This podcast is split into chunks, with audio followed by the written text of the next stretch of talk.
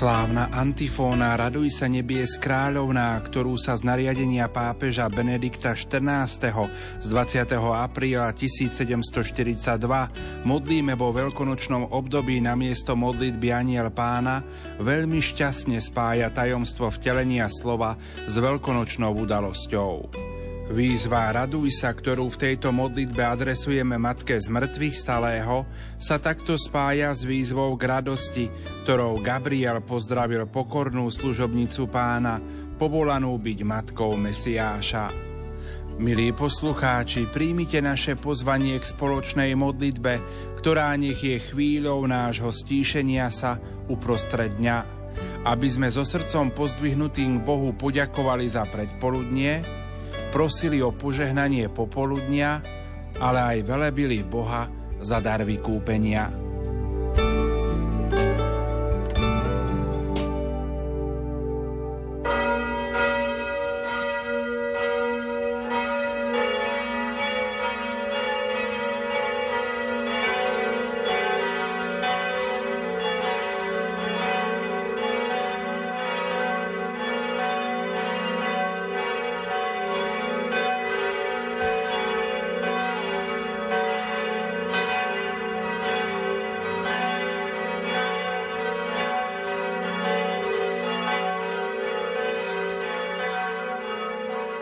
V mene Otca i Syna i Ducha Svetého. Amen. Raduj sa nebies kráľovná, aleluja. Lebo koho si nosila, aleluja, z mŕtvych staliach predpovedal, aleluja, rozvady nás tebe prijal, aleluja. Raduj sa a vesel sa, Pana Mária, aleluja. Lebo Pán naozaj stal z mŕtvych, aleluja. Modlíme sa. Bože, Ty si z mŕtvych staním Tvojho Syna, nášho Pána Ježiša Krista potešil celý svet. Prosíme ťa, daj, aby sme na príhovor jeho rodičky Pany Márie dosiahli radosti večného života skrze Krista nášho Pána. Amen. Sláva Otcu i Synu i Duchu Svetému. Ako bolo na počiatku, tak nech je i teraz i vždycky i na veky vekov. Amen. Modlíme sa za formovanie Európy podľa kresťanských princípov. Otče náš, ktorý si na nebesiach, posved sa meno Tvoje, príď kráľovstvo Tvoje, buď vôľa Tvoja, ako v nebi, tak i na zemi. Chlieb náš každodenný daj nám dnes a odpúsť nám naše viny, ako i my odpúšťame svojim vinníkom. A neuved nás do pokušenia, ale zbav nás zlého. Amen. Modlíme sa. Nech zostúpi Duch Svetý a obnoví tvárnosť zeme. Nech obnoví tvárnosť krajín nášho kontinentu. Aby sa kresťanské dedictvo národov Európy nielen zachovalo, ale i posilnilo, zveľadilo a povzbudilo všetkých, ktorým záleží na ľudskej dôstojnosti a vzájomnom rešpekte. O to prosíme skrze Krista, nášho pána. Amen. Matka milosrdenstva, oroduj za nás. Svetí patróni Európy, orodujte za nás. Pán s vami, i s duchom Tvojim. Nech vás žehná všemohúci Boh, Otec i Syn i Duch Svetý. Amen.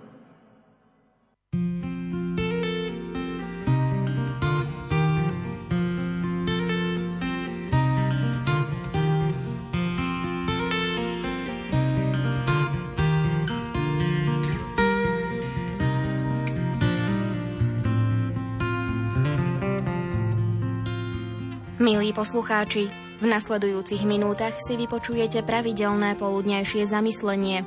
Úvahu z časopisu Redemptoristov interpretuje náboženský redaktor otec Pavol Jurčaga.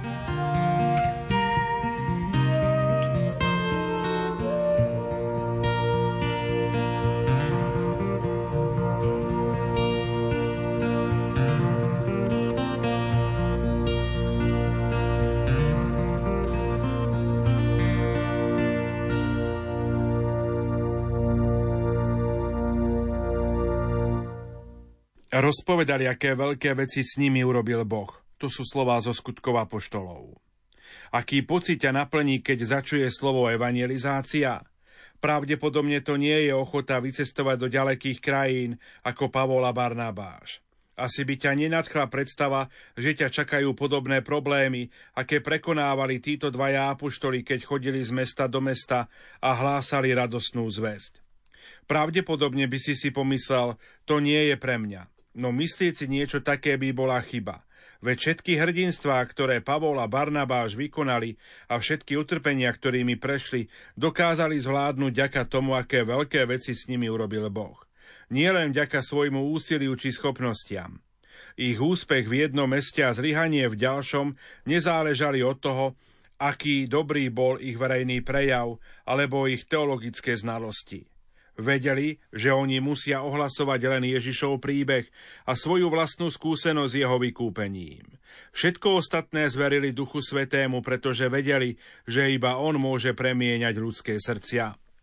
A to isté platí aj o tebe – Tvoje povolanie stať sa evangelizátorom je vlastne povolaním podeliť sa s druhými o svoj vzťah s pánom. Nikoho nemusíš presviečať, nemusíš vysvetľovať písmo ani obhajovať učenie cirkvy. Niekedy dokonca nemusíš hovoriť vôbec nič.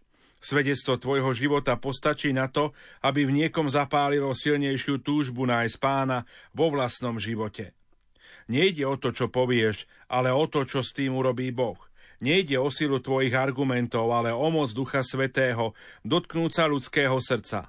Nad tým nemáš kontrolu. Jediné, čo môžeš urobiť, je hovoriť zo srdca a výsledok nechať na pána. Nedovol, aby ťa prílišné premýšľanie odradilo od evangelizácie. Máš jedinečný príbeh, o ktorý sa môžeš podeliť. Tak sa on podel. Príď, Duchu Svetý, ako naj cezo mňa.